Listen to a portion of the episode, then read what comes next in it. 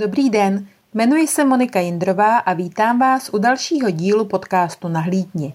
S klienty jsme partneři, říká můj dnešní host Lenka Kohoutová. Mluvit budeme o domově Sulická, sociálních službách a dostaneme se i k politice.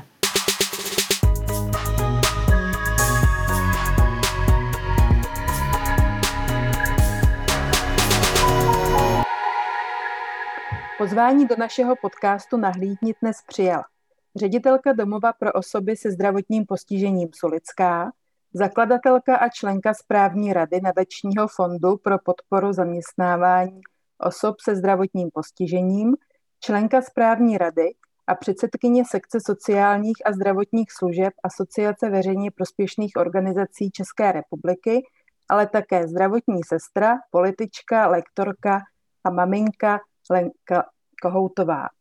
Eh, s Lenkou spolupracujeme v AVPO několik let, tak si tykáme. Ahoj Lenko. Ahoj Moniko. Nezapomněla jsem na nějakou tvoji profesi? Jsem člověk, taky jsem dcera vlastně ještě. ne, to spíš beru v legraci, myslím si, že si na nic nezapomněla. Eh, rodina je na tvém prvním místě. Dá se to všechno vůbec stihnout? Eh, dá, když je rodina tolerantní a když rodina eh, je v tom namočená se mnou, protože například moje dcera eh, pracuje taky v sociálních službách a je neskutečně aktivní. No a kterou pracovní pozici máš nejraději? To se nedá uh, takhle říct. Já všechno, co dělám, tak mám neskutečně ráda. A kdybych měla říct, co dělám nejméně ráda, tak je to lektorování. A ne proto, že by mě to nebavilo, ale protože je to neskutečně těžká uh, pozice, protože zaujmout lidi a udržet několik hodin jejich pozornost je pro mě neskutečně těžký. Jak jsi se dostala k neziskovým organizacím? To byla asi moje srdcovka vždycky. A já, když jsem začala uh, zaměstnávat lidi se zdravotním postižením někdy v roce čtyři nebo pět, tak vlastně um, mě to vedlo k založení nadačního fondu a vždycky jsem stejně měla na blízko k tomu, že jsem podporovala nebo spolupracovala s neziskovými organizacemi. No a když jsem se do nich mohla nějak vsunout, etablovat a, a začít pomáhat, tak uh, to prostě pro mě byla velká výzva, takže pro mě eh, nezisk je, je Eh, velká výzva s každým úkolem, který si vytýčím. A eh, když jsem byla poslankyní, tak jsem měla dokonce přezdívku, jo, to je ta holka z nezisku, takže nezisk mě asi provází životem a asi i bude. Takže založení nadečního fondu bylo takovou přirozenou věcí. To samozřejmě. A ty jsi pracovala dlouho ve zdravotnictví a jak se to tak jako stane, že ze sestřičky se stane politička? to mělo svůj přirozený vývoj, protože já jsem opravdu vystudovaná dětská sestra. Začínala jsem na novorozencích na Bulovce a pak jsem nějak e, přes mateřskou a přes další e, v zdravotní mé působiště e, musela odejít, protože ve zdravotnictví v době, kdy jsem se stala samoživitelkou, tak mě prostě neuživilo a já jsem hledala jinou práci, která by mě a moji dceru důstojně uživila, takže jsem šla prostě do korporátu. No a když jsem z korporátu mohla zase odejít proto, protože tam prostě to moje působení bylo tak, že uh, jsem zaměstnávala lidi se zdravotním postižením, uh, tak, tak jsem to prostě udělala. To tak je, eh, že vlastně přes zdravotnictví do biznisu a z biznisu jsem se vrátila zpátky ne do zdravotnictví, ale do nezisku a k lidem se zdravotním postižením. Tak uh-huh. asi bych to řekla zkráceně. A od roku 2014 vedeš domov Sulická. Vy se snažíte o to, aby domov byl důstojným a příjemným domovem pro lidi s mentálním postižením. Eh, byla to veliká změna ve tvém profesním životě začít v domově ředitelovat? Když jsem odešla eh, ze sněmovny, tak vlastně eh, jsem se nemohla nikde uplatnit, protože mě každý říkal, no paní Kohoutová, my bychom vás přijali, ale vy jste z té ODS a já jsem nemínila mm, tu nálepku prostě sundat. Každý z nás má svoje vyznání víry nebo svůj politický směr a za něj se nemáme stydět a já jsem se za to nikdy nestyděla, eh, tak to prostě skončilo tak, že jsem dobu byla bez práce a někde jsem přednášela a starala jsem se o rodinu. A pak vlastně bylo vypsáno výběrové řízení na Sulickou, což tehdy byla eh, organizace, o které se široko daleko vědělo, že vedení té organizace není dobrý, že se tam za pět let vyměnilo pět ředitelů, že je to organizace, která dlouhodobě eh, je, je prostě ústavem. A pro mě to byla neskutečná výzva. Já jsem si říkala, že prostě tu výzvu bych měla uchopit, protože eh, vlastně mám v hlavě, jak má vypadat eh, takovýhle domov a tady bych se mohla realizovat. No a ono se to podařilo a já jsem do toho teda šla s tím, že se to možná nepovede a ono se to povedlo. A vydržela si to doteď. No, prvních 14 dní popravdě ti musím říct, že jsem eh, každý den se přemlouvala, abych tam šla zpátky, protože tam byl velký problém s tehdejšími zaměstnanci, ty na mě dokonce psali nějaký eh, v, v anonymy, pak se k ním přiznávali, pak mě žádali, jestli se můžou vrátit zpátky, že to tak zase špatný se mnou není. Ale já mám takovou zásadu, že jestliže někdo se mnou jednou pracovat nechce, tak pokud se to po druhé slepí, tak je to prostě špatně, takže i na Sulické držíme a vždycky se to vyplácí, že ten, kdo jednou ze Sulické odejde, tak už se tam nevrací a pro mě je to eh, neskutečná výzva ještě teď. My jsme tam udělali velkou, velký kus práce, děláme systém humanizace, eh, eh, péče, mm, snažíme se o to, aby jsme měli zásad, zásadový přístup eh, eh, individuální. Eh, prostě je to každý den je velkou výzvou v domově Solická. Tak. Mhm. Já vím, že říkáte, a teď cituji, fungujeme jako jeden tým, který uplatňuje přístup zaměřený na člověka. Co to konkrétně znamená? Tady nemůžeš dělat rozdíl. Buď to tak je, anebo si na to hraješ. To znamená, že buď jsme s klienty partneři, a pomáháme jim v tom, v čem oni sami se pohybovat neumí, anebo jim asistujeme tam, kde oni na něco nestačí. A to je prostě o týmu a ten tým není personál, ten tým je personál nebo tým domova Solická eh, je klient a zaměstnanec. Je to jedna velká rodina, která dělá všechno proto, aby jsme vtáhli lidi, kteří žijou v domově Sulická do běžné společnosti co nejvíc. Jak vás ovlivnil COVID? Neskutečně. Bylo to hodně těžký, nebo je to stále hodně těžký? Je to pořád těžký, protože jsme eh, uzavřený a více či méně jsme uzavřený od eh, loňského března, čili od března 2020 Vždycky se chvíli rozvolníme, chvíli eh, jedeme dál, ale tady bych chtěla jenom říct, že pro nás to bylo neskutečně nový, neskutečně eh, neskutečná výzva udržet domov v, při životě tak, aby klienti, i když se mohli pohybovat jenom v rámci jedné domácnosti, tak aby jsme jim umožnili co nejvíc žít nějak důstojně, přes noc jsme se naučili eh, dělat videokonference, eh, přes noc jsme se naučili se takto scházet i s rodinama. Co asi neskousneme doteď jsou některé ztráty, protože při covidu jsme přišli o tři klienty. A co asi se nikdy dobře nenaučíme, tak je pohybovat se v respirátorech 12 hodin denně, protože takhle naši pracovníci eh, fungují a eh, asi i všichni pracovníci v sociálních službách, kteří přímo eh, pracují u lidí, tak chodí 12 hodin denně v respirátoru, 12 hodin denně tam, kde je covid, chodí v, v overalech a v návlecích na nohách, ve dvou rukavicích, ve štítech. To je neskutečně náročný a není to náročný jenom na fyzičku, ale je to náročný i na psychiku klienti se strašně změnili. Tak jak jsme byli taková otevřená společnost, tak teď zase do toho musíme trošku jako vplout, protože jsme očkovaní a jsme po covidech, tak snad to půjde, protože my vlastně, naši klienti eh, jsou neskutečně kontaktní, nicméně když je rok držíš jenom v rámci jedné domácnosti, tak je to tak, že eh, najednou jsou uzavření do sebe, bude dlouho trvat, než je zase vtáhneme mezi běžnou společnost. Je to hrozný koukat se na to, jak vlastně to, co jsme leta budovali, tak za jeden rok jsme aspoň z 50% prostě škrtli. Eh, Lenko, ty jsi mluvila o domácnostech. Eh, domácnost, to znamená u vás oddělení.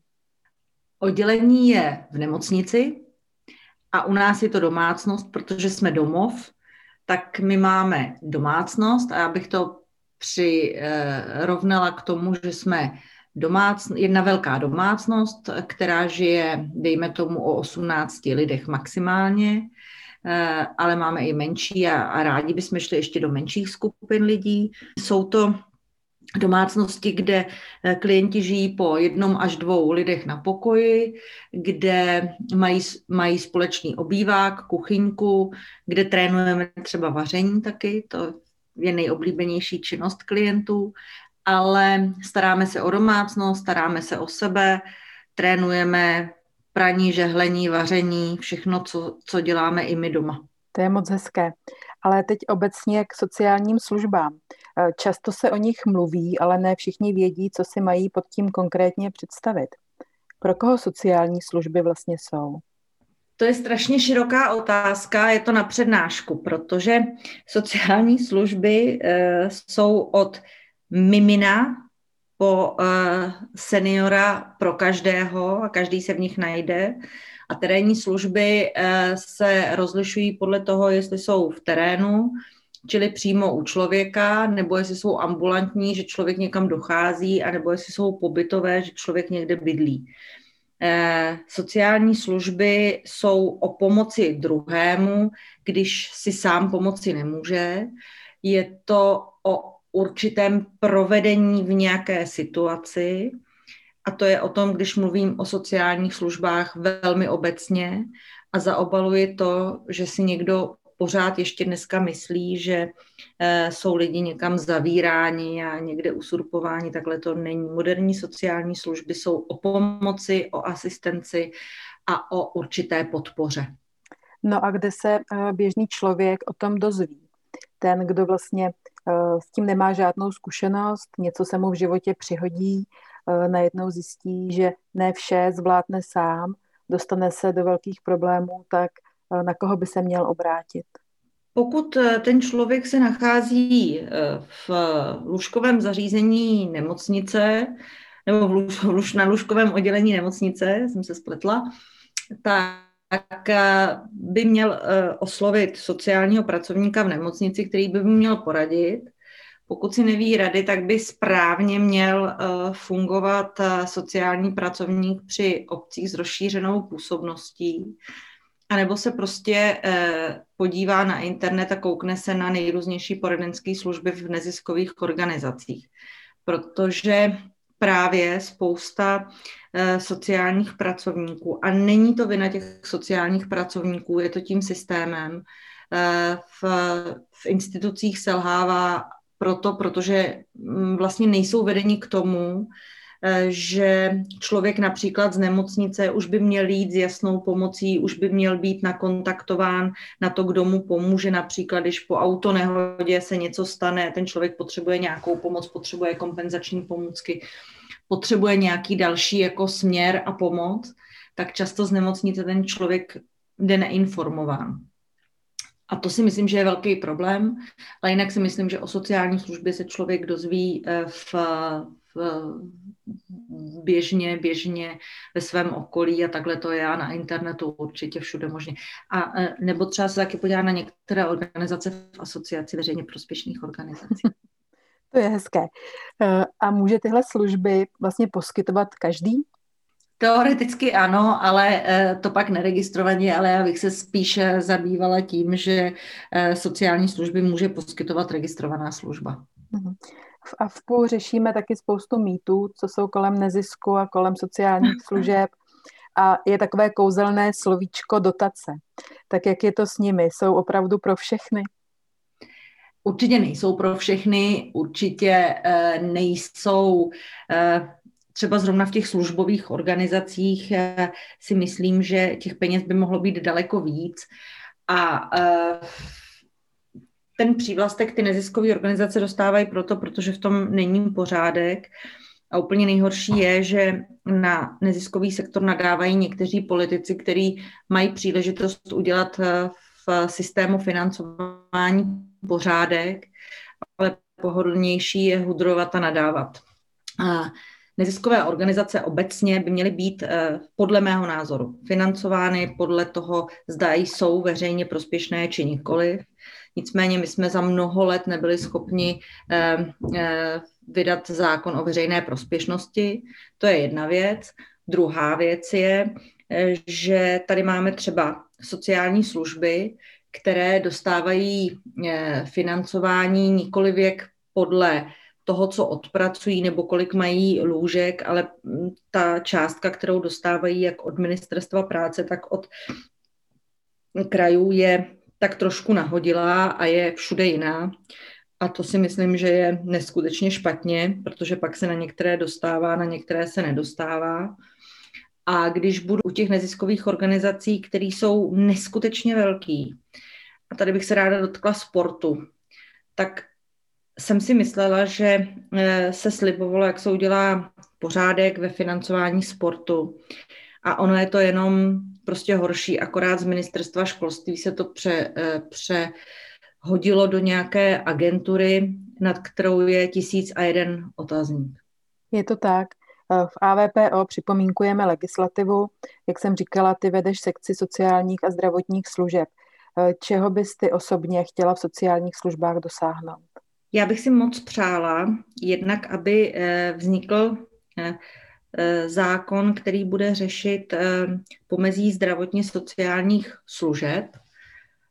Eh, hodně bych chtěla, hodně bych chtěla, aby se udála konečně deinstitucionalizace sociálních služeb, ale tak, aby bylo jasné, že primárně se poskytuje péče doma. A pokud už to tak nejde, tak aby jednotlivé domovy, nebudu říkat ústavy, protože to slovo bytost vlastně nesnáším, tak aby eh, jednotlivé domovy byly důstojným eh, domovem pro lidi, kteří v nich potřebují žít. A aby se nastavovaly služby podle lidí, nikoli podle mm, toho, že tady mm, my nastavíme službu a jestli se do ní člověk vejde nebo nevejde, tak už je druhá věc. Nám tady totiž žalostně chybí některé služby. Teď jsem zrovna řešila problém asi 50-letého pána, Eh, který je prostě nepohyblivý a pro kterého eh, a není mentálně postižený, protože jinak eh, bychom ho přijali do domova Sulicka, tak jsme ho nemohli přijmout a to z důvodu, že on se vlastně nehodil do žádné kolonky. A to je něco, co mě neskutečně míchá, protože pak tady máme člověka s tělesným postižením, který prostě potřebuje pobytovou službu a on ji ne, nesežené a nehodí se do asistenční služby, protože prostě nemá důchod, protože prostě nemá. Pak tady máme lidi, kteří eh, v rámci eh, psychiatrické reformy eh, přichází o místo v psychiatrické nemocnici, což je dobře, ale my pro ně nemáme návazné služby. My leta mluvíme o Eh, psychiatrické reformě, ale bohužel nemluvíme o systému eh, návazných a provázaných sociálních služeb, které budou navazovat na psychiatrickou reformu. To tady prostě žalostně chybí. No a potom eh, bych se hrozně ráda zabývala tím, co dneska poslanci takzvaně kazí, a to je například návrat zpátky dětských skupin, protože si myslím, že rodiny si mají umět vybrat, jestli dítě chtějí dát do instituce zvaná mateřská školka nebo do dětské skupiny, která je o málo dětí, o nějakém zaměření a o nějaké přípravě na život ve směru, ve kterém rodiče chtějí mm, eh, dítě posouvat dál. Eh, to asi je základ toho, co bych chtěla, eh, v, aby se stalo. No, máš před sebou velké cíle. Kdybych je neměla, tak by mi to asi úplně nebavilo. To já tak mám asi v životě. To je dobře. Eh, vím, že prosadit nějakou legislativní změnu není vůbec jednoduché, ale eh, když, eh, dejme tomu, chci změnit svět, založím petici, seženu nějaké podpisy, stačí to? Co bys mi poradila, eh, kdyby jsme se takhle potkali a já bych ti začala vyprávět o nějakém problému a byla jsem do toho zapálená říká tak a teď já všechno změním. Já bych ti poradila, aby si šla do politiky. No a jak bych se tam měla dostat? Eh, tak to je takový, já, jak, já jsem se tam dostala podobně, já jsem se jednou rozčílila, eh, protože jsem chodila eh, do poslanecké sněmovny lobovat za zaměstnávání lidí se zdravotním postižením, které někdy v roce 5 a 6 bylo neskutečnou popelkou. No a pořád jsem slyšela o tom, jak musíme široce dos- diskutovat, nastavit pravidla, musíme se k tomu sejít, musíme to prodiskutovat, probrat, sepsat.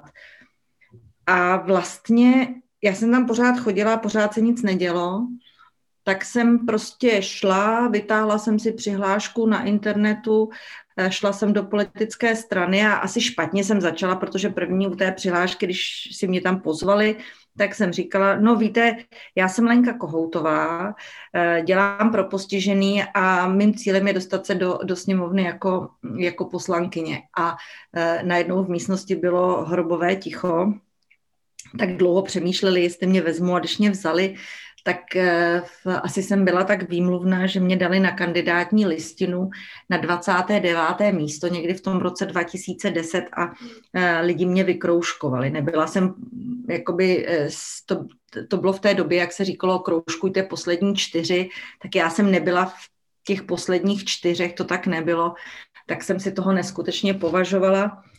A v roce 13 eh, jsem zase měla dostatek kroužků, ale eh, ODS tenkrát neměla tolik procent, takže jsem zůstala jako první náhradník. Tak, eh, tak takhle to bylo. A snažila jsem se ve sněmovně strašně pracovat právě v oblasti sociální.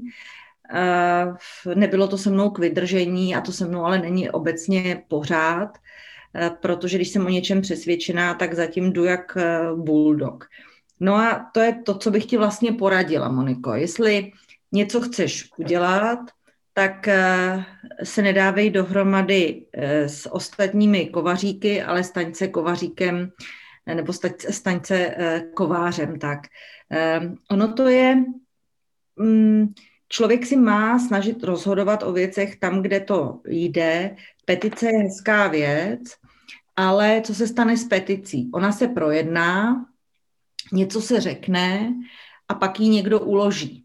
Je to dobrý PR občas a občas se něco zadaří. Já si pamatuju na, na petici sportovců, kdysi, se kterou jsem nějak pomáhala, ale to bylo jedno jediné, co si, co si v historii pamatuju, eh, že, že stálo za to takovou petici podepsat. Takže nějaký univerzální recept na to, eh, jak prosadit nějakou změnu neexistuje. Eh, jít tu změnu sám prosazovat, anebo eh, být v dobré organizaci, která pomáhá ty věci prosazovat, což teď mě právě baví na asociaci veřejně prospěšných organizací, která je velmi aktivní právě se svými členy a proto mě to jako v asociaci tak moc asi baví, protože jednotliví členové jsou neskutečně dělní a když vidím to, že nemusím já předhazovat témata, ale předhazují je sami členové a dá se s tím něco dělat, tak je to neskutečný motor. Takže jdi to dělat, nebo jdi do asociace nějaký, nebo do zastřešující organizace, to nemusí být asociace. A, a, a nic jiného asi v tom neexistuje. Pro, podle mě petice je málo. To jsem chtěla slyšet. Eh, my se lobbingu věnujeme i ve vzdělávání, eh, pořádáme kurzy teď i s nadací rozvoje občanské společnosti eh, a koho tato problematika více zajímá, tak mohu doporučit kurz, který bude koncem roku. Ale Lenko, zpět k tobě. Co ti dělá radost? Jednak, když se mi podaří nějaká práce, jednak mi dělá radost moje dcera, moje rodina, a dělá mi hroznou radost, když můžu sportovat. A to teď nemůžu, protože jsem letos neujela ani kilometr na lyžích, tak eh, už se těším, až budu moc eh, na kolo, až bude teplejš a budu moc na kolo. Takže kolo a lyže. Jo. A ty si během vlastně svý profesní dráhy, jako i během jako života potkala určitě spoustu zajímavých lidí. Máš někoho, kdo tě inspiroval? To je hrozně těžký říct, protože mě neskutečně inspirovali mý rodiče.